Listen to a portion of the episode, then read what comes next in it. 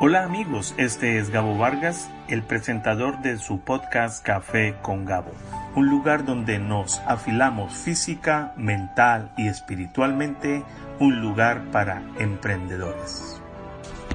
El tema de hoy en Café con Gabo habla precisamente sobre el propósito por el cual este podcast fue creado, Conexiones Vitales.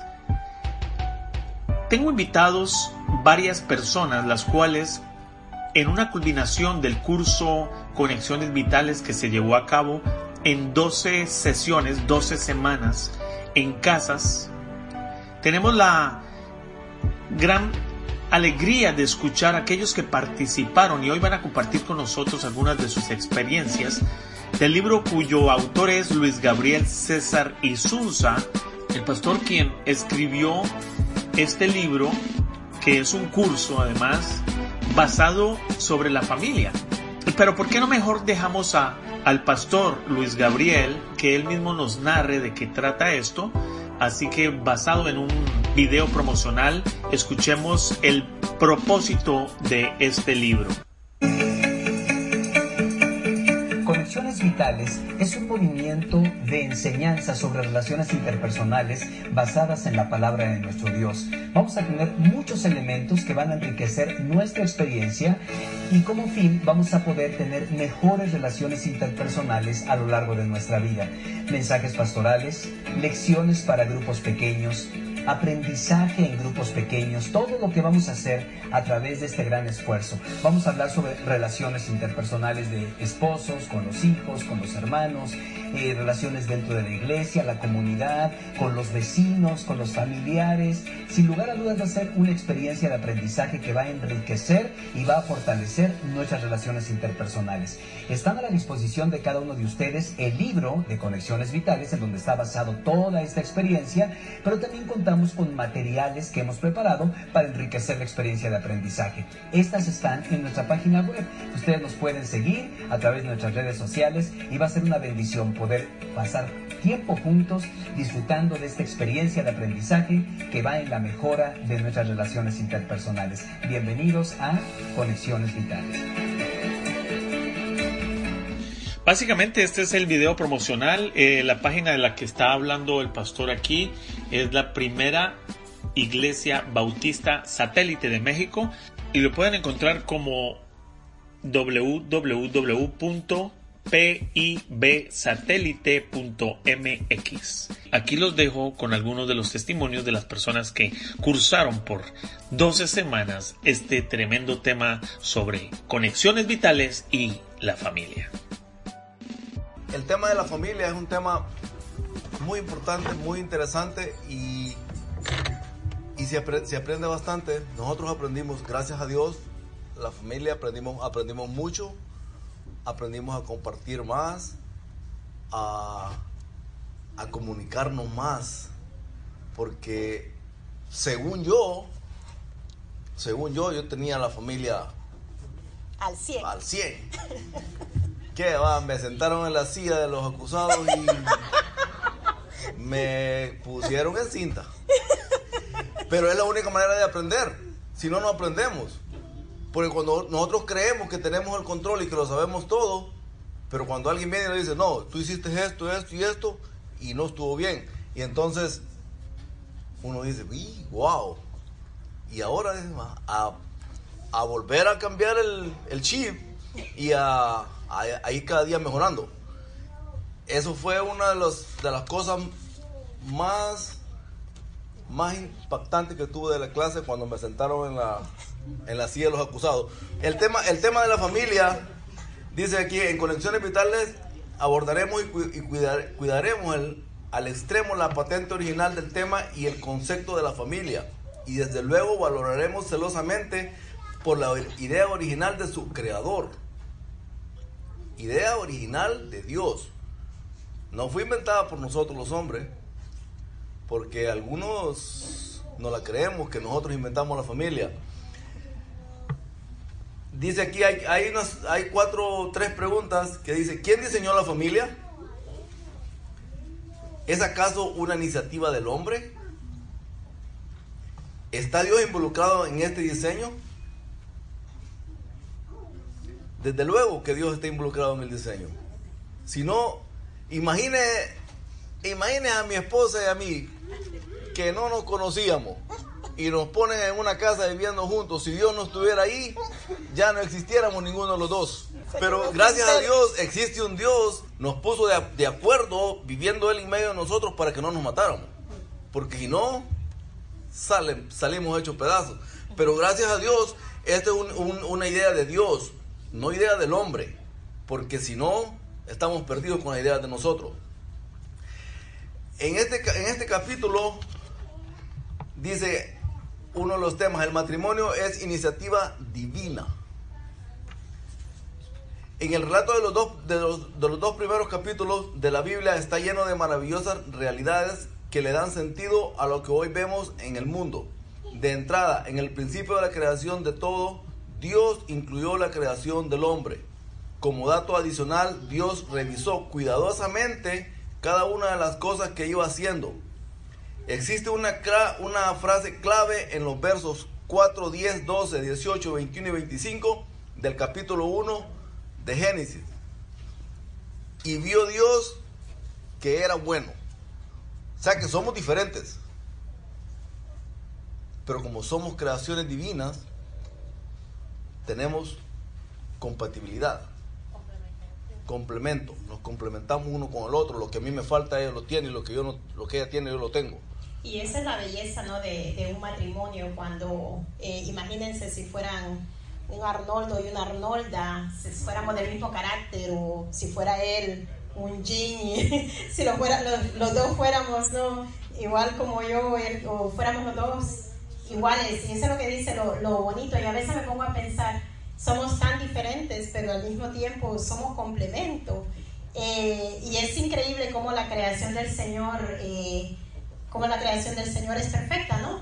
Y estábamos escuchando, estaba escuchando una prédica donde estaban hablando que dicen que cuando los divorcian en la corte, dicen que los divorciaron porque eran incompatibles, que eran diferentes.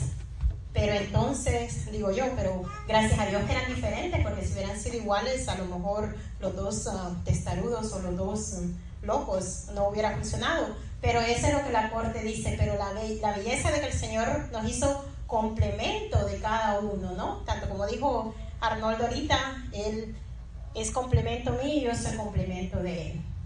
Las personas que se casan por estar solas deben pensarlo muy bien. Porque la idea central del matrimonio es que, la, es, es que es una relación de complemento, no de compañía. Que escuchando a, ¿cómo se llama el pastor? Gary. Gary, diciendo de que algunos de nosotros los hombres nos casamos y es como que tenemos un trofeo más. Lo agarramos y lo, y lo guardamos. Porque queremos, queremos, creemos que el matrimonio o casarse es una compañía. Es que llego a la casa y tengo una compañía.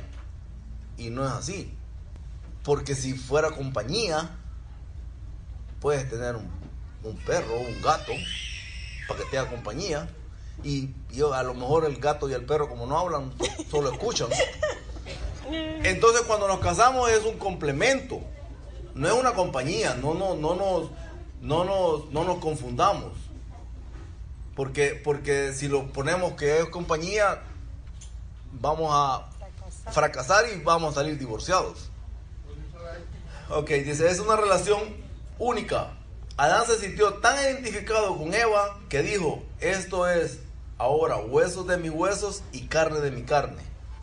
Y estos son los cuatro puntos que queremos tener claros de este capítulo. Es el matrimonio, es una iniciativa divina de Dios, es una creación divina de Dios, como dijo la hermana, que fue en la, en la mente del Señor puso, es una creación divina. Dice, es una relación que es un complemento, no es una relación de, como dijo el, eh, ¿cómo dijiste? Compatibles, no, ahora el compañerismo, de compañerismo, es una relación, dice, nueva. Una vez se casan, casado casa quiere, decía mi abuela, y dice el hermano, casa dosis. Y es una relación pura también. Este grupo de conexión ha sido, eh, bueno, fue porque ya Ya terminamos con los capítulos, pero la verdad que fue de mucha edificación para nuestras familias, como dice mi esposo. Eh, pusimos muchas cartas sobre la mesa, como dicen, ¿no? Y hubo lágrimas, hubo berrinche, hubo de todo, pero también pienso que hubo sanación en nuestra familia y pues queremos seguir con este concepto. Eh, primero Dios, pues se venga algún otro curso, eh, pensamos seguirnos reuniendo, eh, quizás hacer algún estudio bíblico o algo, pero, pero sí, si no lo han hecho, se lo recomiendo, es muy edificante y la verdad que para, para el crecimiento espiritual para nuestras familias, así es que que Dios me lo bendiga a todos. Gracias. Amén. Gracias, hermano.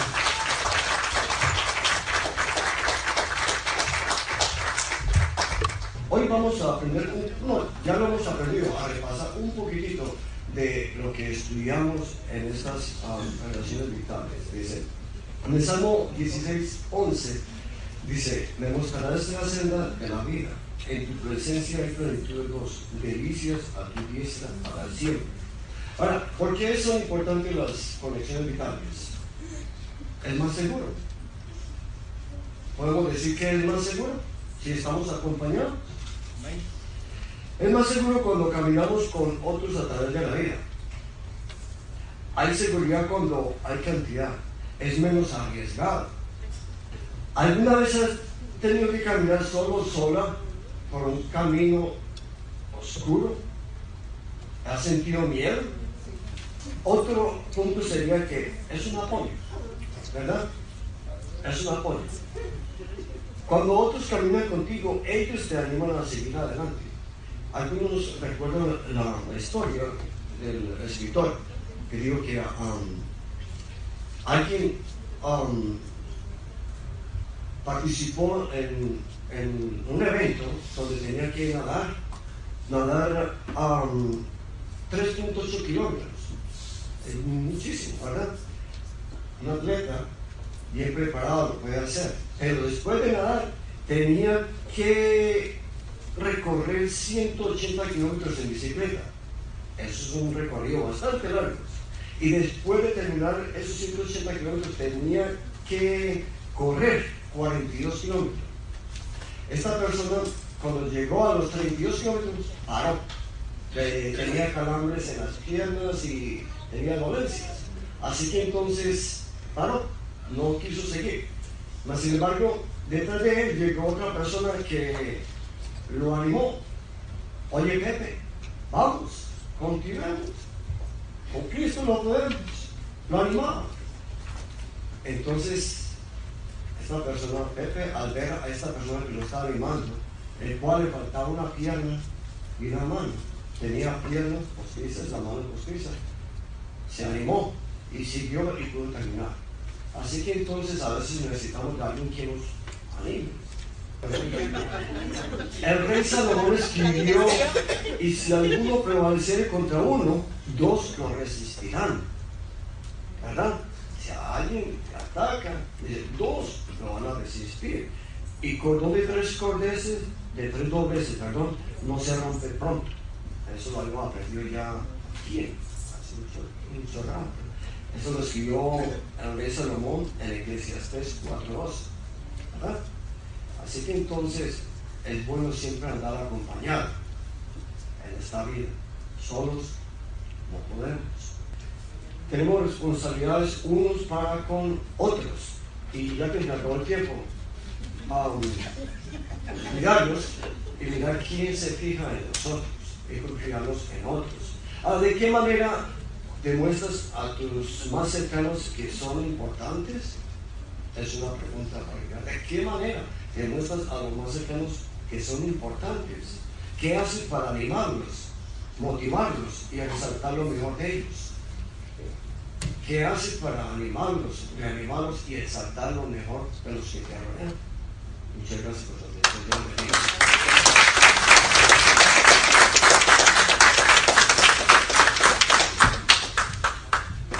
Eh, Billy Graham dijo en cierta ocasión, la relación más grande que un hombre puede tener a lo largo de su vida es su relación con Dios. Lo busquemos apasionadamente. Si nosotros como, como creyentes lo buscamos de todo corazón y con toda su alma, con toda nuestra alma, lo encontraremos. Deuteronomio cuatro veintinueve. Pero si desde allí buscas al Señor tu Dios con todo tu corazón y con toda tu alma, lo encontrarás. Amén. Amén. Eh, quiero traerles seis puntitos de lo que es la, la relación eh, con el Señor. Y el primero es la adoración. Y la adoración en Salmo ciento cuarenta y siete, siete. Cantar a Jehová con alabanza, cantar con arpa a nuestro Dios. ¿Amén? El segundo punto, ¿verdad?, que nos, nos da las conexiones vitales, es cuando hablas con Dios. ¿Qué tiempo sacamos nosotros para hablar con Dios? ¿Cuánto nos cuesta hablar con Dios? ¿Verdad? Pero dice que Dios nos escucha. Dice, Dios espera que tú le hables y tengas una relación vibrante con Él cada día. Lo primero que tendrás que hacer es retirarte de toda distracción, como lo hizo Habacuc. Él se retiró de toda distracción porque él sabía que en su camino, ¿verdad?, él iba a estar en, en distracción total. Pero el Señor es tan maravilloso que le, le, hace, le hizo entender a él y le dio el lugar perfecto para escuchar su voz. Para tener una conexión vital con Dios tengo que adorar, porque le digo, cuando pones a Dios por primero, no hay quien pueda derrumbarte. Amén. Amén. Dios habla con la Biblia y eso es lo más hermoso. Tenemos, tenemos nuestra guía, pero no la ponemos en práctica. Aquí está desde que nacimos y hasta que Él venga. Es una, es una guía de, de estudio, es una guía de la vida. Si estás solo, Dios te da la solución. Si estás atravesando por situaciones familiares o cualquier problema, el Señor tiene la solución. Amén. Y la relación con Dios es esa, que nos encerramos en un cuarto, en un lugar donde nadie nos distraiga, donde no puede haber interrupción ninguna, y el Señor nos va a hablar de nuestra vida. Y eso es lo que día a día, y gracias le doy a nuestro pastor, ¿verdad?, y al que escribió este libro, por la conexión que cada uno de nosotros tenemos en nuestros hogares, y porque podemos conocernos uno a uno más. ¿Amén? El cuarto punto, identificación públicamente con Él. Marcos, eso está en Marcos ocho treinta y ocho.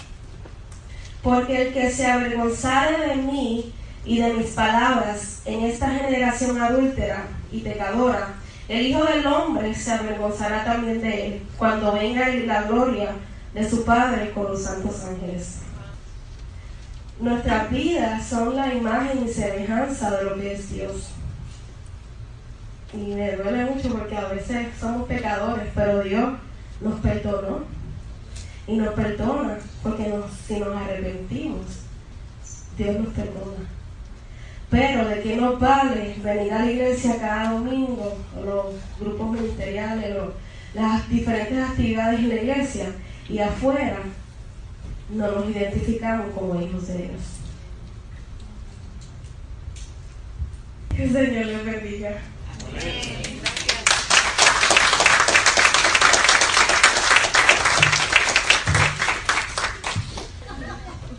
Buenas noches, hermano. El answer nos corresponde discutir hoy el capítulo número cinco y el, el, nombre, el título del tema es Para Adán con amor. Hazla tu socia con plenas facultades. En el matrimonio Dios tiene la perfecta intención de que tengamos un solo tipo de socio, como un pleno, pleno y total. Eso es como, eh, hablando de socios, pues uno puede tener una compañía donde tiene un socio, eh, varios socios, pero ¿qué sucede? Eh, hay socios también que son ambiciosos, ¿no? Pero no, Dios dice uno pleno, uno pleno, uno total. Aquí no puede haber eso, quiere ser todo. Y dentro del matrimonio, si uno pierde y el otro está ganando, no, los dos pierden. Si uno gana y el otro pierde, los dos están perdiendo. Pero fíjense, no son los años que uno lleve de casado, sino porque si nuestro Dios dice que la sabiduría viene de Él, ser sabio, ser sabio, no inteligente, por la inteligencia del mundo. Una persona que lleva cincuenta años y es inteligente, porque dice administrar un hogar, pero la verdad es que administrar un hogar no es ser sabio. Ser sabio es dejarse verdaderamente guiar por, por lo que dice nuestro Señor. Y yo diría que, mira, en los proverbios, los proverbios nos enseñan muchísimo cómo nosotros educar a nuestros hijos, cómo ser un buen esposo, cómo ser un buen hijo, cómo ser un buen hermano. Todo esto lo que aprendemos lo llevamos a dónde? Lo podemos en nuestra casa, pero luego lo llevamos a la iglesia, de la iglesia a la comunidad, de la comunidad al gobierno. Miren todos los pasos que hay sobre una enseñanza dentro del hogar. Se, no sé si ustedes, si es el caso de ustedes, pero en ocasiones algo, algo en mí, en mi ego de hombre, se aferra a mí y me impide decirlo a mi esposa con todo, con todo, con todo. Miren que sí.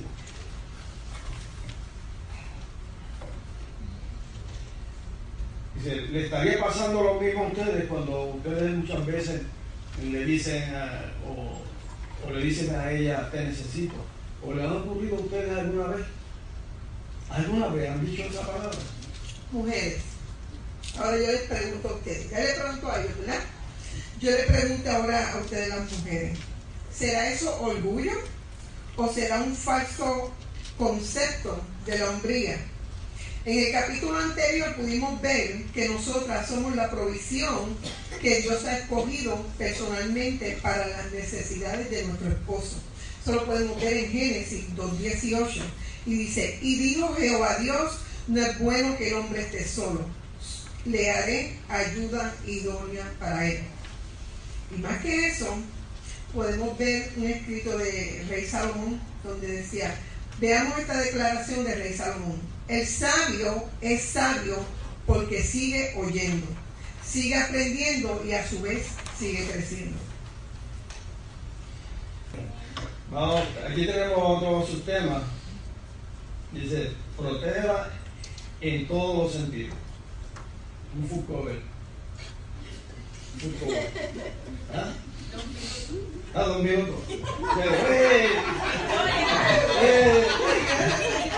Nuestra esposa necesita sentirse a salvo y segura y protegida. Es nuestra responsabilidad como esposo proveer esta seguridad. Si invertimos en un sistema de seguridad, ahí eh, tenemos sensores, tenemos cámaras para proveer nuestras propiedades. Ahora, cuando estamos dispuestos a invertir para proteger a nuestra esposa, dejándole saber el valor que ella tiene, que ella tiene, esto le dará seguridad saber cuánto importante es para nosotros. Y yo quiero decir que es un privilegio el saber que tenemos un esposo que se preocupa por nuestras necesidades. Y es mi anhelo que él siga ahí como un aprendiz, pidiendo a Dios mucha sabiduría para apoyarme en cualquier situación que la vida nos presente. Ahora bien, para poder lograr una conexión vital con ella, tendría que hacer algunas cosas más. Por ejemplo, honrarla en todos los aspectos, desarrollar sus dones, ayudarme a crecer como mujer cristiana, desarrollar sus talentos, ayudarla a desarrollar una, para alcanzar nuevos horizontes, ayudarla, ayudarla en las resoluciones de problemas. Ahora, consideremos el conocido pasaje de Pablo que aparece en Efesios cinco, veintiocho y veintinueve. Y dice así: así también los maridos deben amar a sus mujeres como a sus mismos cuerpos. El que ama a su mujer a sí mismo se ama, porque nadie aborreció jamás a su propia carne, sino que la sustenta y la cuida, como también Cristo a la iglesia. Amén. Amén. Y Dios los bendiga.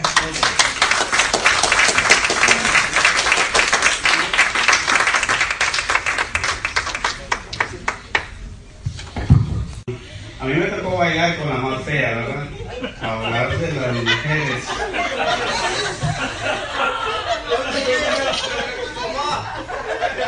Como le decía ahí, me voy a meter en, a veces no me meto en camisa de once horas. La papa caliente se llama eso, la papa caliente. Dicen aquí, va. Ay, ay, ay. Y el garaje con el perro. Mujeres. Así que, para Eva con amor. Así que va con amor, ¿ok? No, no crean que es algo personal. Primera de Pedro tres, uno al siete.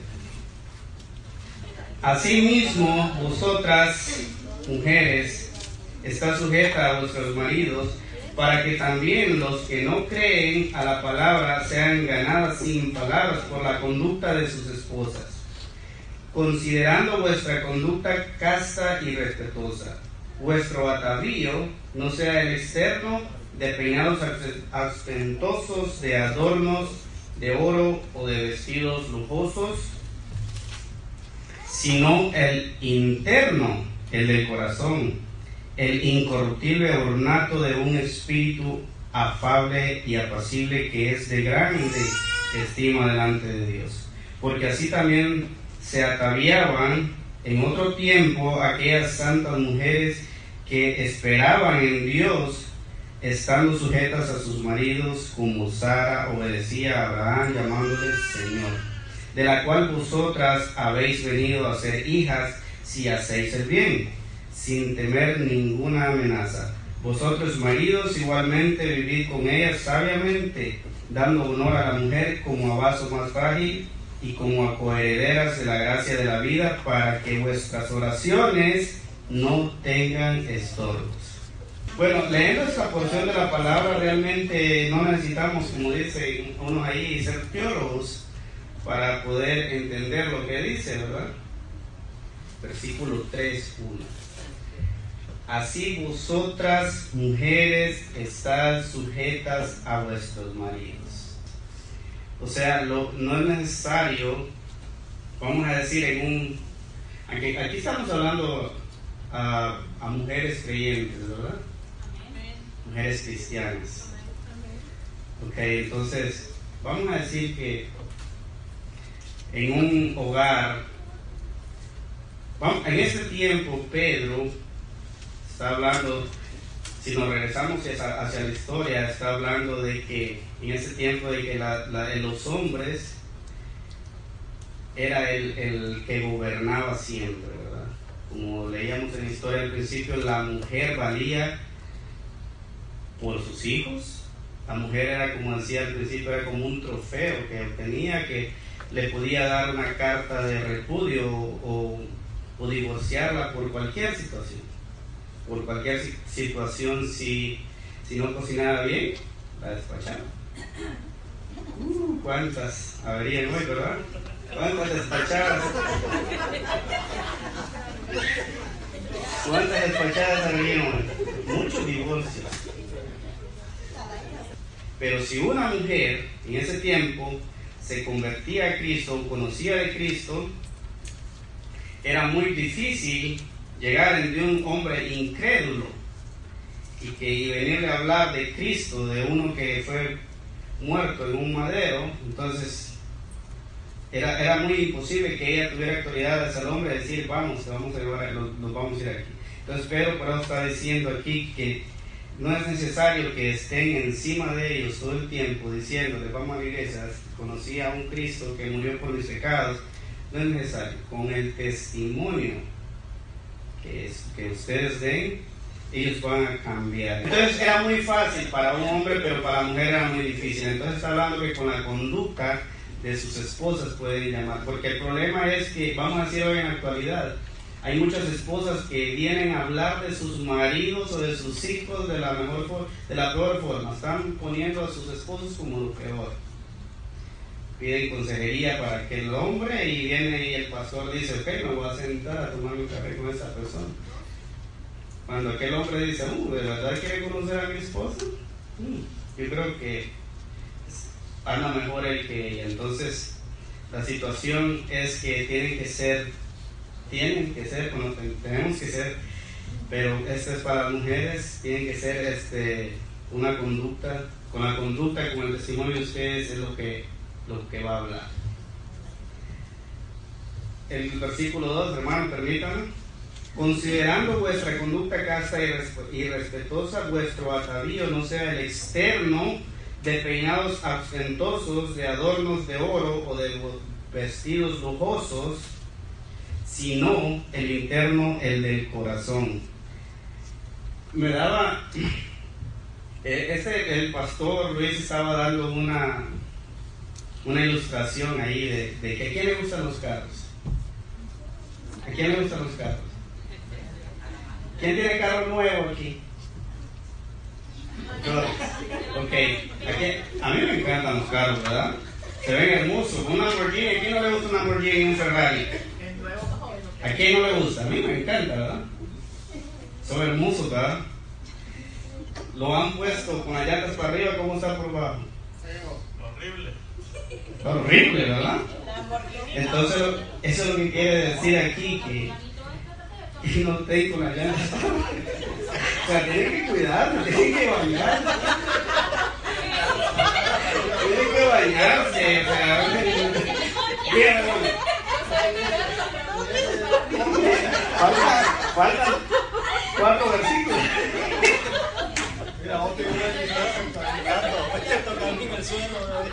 No, lo que pasa es que es que ahora la mujer, por su belleza, o sea, la, la sociedad le ha puesto a la mujer que por su por lo que ella aparenta o por cómo se ve es como vale, y, y, y entonces la mujer se trata de, de, de poner bonita exteriormente, pero no se está cuidando interiormente. Entonces, y la belleza pasa, es lo que dice el, el libro, nos enseña que la belleza pasa. ¿Qué va a pasar cuando ya esté viejita, arrugada? Entonces nos da la opción de cambiar. ¿Ah? ¿Era la belleza? No te creas, no, no hagas caso. Hermano, bueno, lo importante, lo que yo aprendí realmente desde el principio, como yo le dije a mi esposa, era como una lucha con este libro. De hecho, no hemos terminado, todavía nos faltan como dos clases retrasadas por circunstancias que han... Vino el cumpleaños de la niña, luego nos salieron otras cosas que las hemos, las hemos pospuesto. Pero sí, este, es import, eh, lo importante que es conectarse con la familia, el que... el que salgan los trapitos al sol, realmente el que te confrontes tú mismo ahí, cuando, porque quien te conoce realmente es tu esposa y tus hijos. Afuera puedes aparentar, puedes ser quien quiera que seas, pero en la casa no puedes, porque te conocen tal y como eres. Entonces, eh, ellas hacían preguntas realmente, entonces pues, tenemos que vivir de esta forma, tenemos que hacer de esta forma para los hijos. Ashley hacía muchas preguntas, ella, este, y es interesante porque ella es una niña tímida que no se expresa en público, pero ahí tenemos la bendición de que ella nos hace preguntas y nosotros pues tratamos de contestar a la mejor manera, pero tratando de decir que okay, tenemos que ser mejor para tener un testimonio uh, limpio, primero ante el Señor y por ende nuestros hijos. Gracias por la oportunidad, pastor. La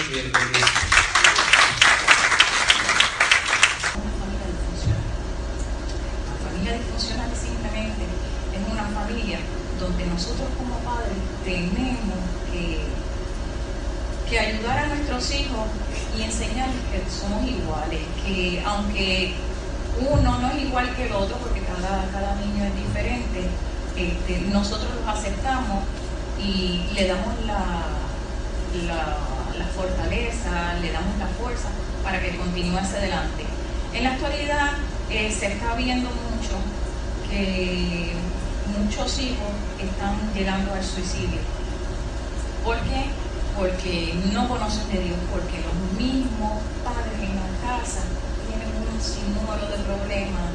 Encima de eso se ve reflejado en la escuela, en las conductas, porque ahora que yo estoy en la escuela con Lorraine, puedo ver el sinnúmero de conductas que tienen los niños, pero si tú conoces a los papás, los niños son unos santos, porque es que viene del núcleo familiar. Entonces si nosotros como padres no le enseñamos a esos niños la palabra de Dios, no les enseñamos a que hay que amarnos los unos a los otros, que los demás hay que respetarse, independientemente que si es menor o es el mayor, tiene que respetar el mayor al menor y el menor al mayor, porque eso nos ayuda a fortalecer hombres y mujeres, eh, temerosos de Dios, enseñarles de la palabra. Eh, los hermanos eh, muchas veces um, suelen ser rivales, lamentablemente, como les había dicho anteriormente, suelen ser rivales el uno con el otro. Se los inculcan a los hijos y los hijos se los inculcan a sus otros hijos. Y entonces yo no le hablo al tío, el niño no entiende por qué, lo separan y entonces crea esta desunión familiar. Eh, ¿Qué les puedo decir? Ah, hay una cosa que es bien importante, que es la aceptación. Nosotros como padres aceptar que no somos perfectos, que cometemos errores y que enseñarle a nuestros niños que, que en la vida, si tú te caes, tú te puedes aprender a levantar, tú puedes levantarte, tú lo puedes hacer, echa hacia adelante.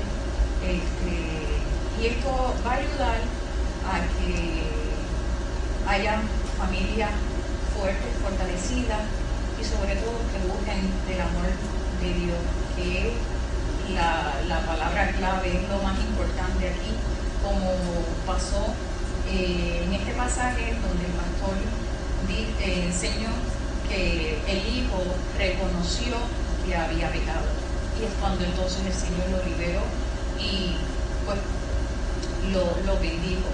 Este, ¿qué les puedo decir? Eh, toda en la casa, la lucha personal eh, que nosotros tenemos muchas veces, eh, caemos en nuestra propia prudencia. Yo puedo, yo no necesito ayuda. Eh, todos necesitamos ayuda, todos necesitamos a Dios. Eh, para eso están las clases, para eso está la iglesia. Si nosotros como familia eh, buscamos de Dios, nuestros hijos van a seguir nuestro ejemplo, van a buscar de Dios, van a ser temerosos de la palabra de Dios, y las familias van a ser familias fortalecidas eh, y no familias disfuncionales. Eh, ¿Qué más les puedo decir? Eh, eh, todo es un proceso de, de transformación, de aceptación, eh, y esto proviene, eh, de esto proviene el cambio. El aceptar hace el cambio, hace la diferencia. Esto es lo que puedo decir. Estamos llegando al final del podcast Café con Gabo. Si tú estás con nosotros hasta esta instancia, me imagino que te interesó el tema. Y si quieres seguir aprendiendo más sobre conexiones vitales, pues te invitamos a que vayas a la página web que pusimos al principio del programa, Primera Iglesia Bautista de Ciudad Satélite, Pastor Luis Gabriel César. También queremos darle un agradecimiento muy especial al Pastor Diego Jaramillo, de la Iglesia Bautista Fuente de Luz y Salvazón allá en Jacksonville, Florida, quien hace un par de meses, seis, siete meses, se acercó en una conferencia precisamente familiar y me dio un sobre el cual contenía el pase que él había comprado para que alguien se beneficiara de estos cursos a nivel eclesiástico, y pues hoy vemos el fruto. Quizás no alcanzamos a ver eh, la magnitud de lo impactante que es tratar temas en los hogares cada ocho días sentados con la familia. Personalmente tomamos el día domingo en la tarde, en los cuales eh, estamos hablando sobre, un, sobre la mesa, ponemos la Biblia. Eh, este tema fue de mucha edificación para nosotros y aún sigue siéndolo, porque estamos repasando algunos de estos temas que queremos seguir aprendiendo. Así que también quiero no solo eh, invitarlos a que se animen a comprar este curso, sino que saquen tiempo para la familia. Es de suma importancia, el retorno va a ser inmenso Las relaciones mejoran, claro que se llora, como ustedes escucharon. Algunos se nos puso en la silla la justicia, tuvimos que reconocer nuestras eh, faltas, también soberbia, falta de humildad, y eh, reconocer nuestra necesidad de, eh, de nuestros amados. Un agradecimiento a cada una de las personas que estuvieron compartiendo con nosotros el viernes eh, veintidós de noviembre, y que por más de cuatro horas y media cada uno compartió eh, estos, estas experiencias de mucha, de mucha edificación. También quiero pedir disculpas a aquellos hermanos que por alguna razón no alcanzan a, a pasar por este podcast, pero que Dios sabe, han sido de mucha bendición escucharles. Gracias al grupo de alabanza, por gracias a Misión Casa, a la familia de Arnoldo y Jean, a, también a la familia del hermano Heriberto, también a Lorraine, a Pedro Isa, a Reinaldo y Giannis, a Chila, a Wendy, a Germaine y Charin, a Lorencita, a Alexi Omara, a Ada y Narciso. Todos ustedes son preciosos, todos ustedes han sido, y sus experiencias han sido muy importantes, y ahora queremos compartirlas con la audiencia. Unidos podemos mucho. Así que gracias por escucharnos.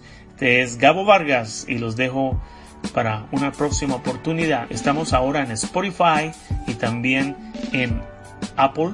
Si buscas en tu iPhone el podcast Café con Gabo, ahí puedes escuchar los recientes, los antiguos y los más nuevos podcasts que estamos subiendo a la red. Ha sido un privilegio estar hoy con ustedes.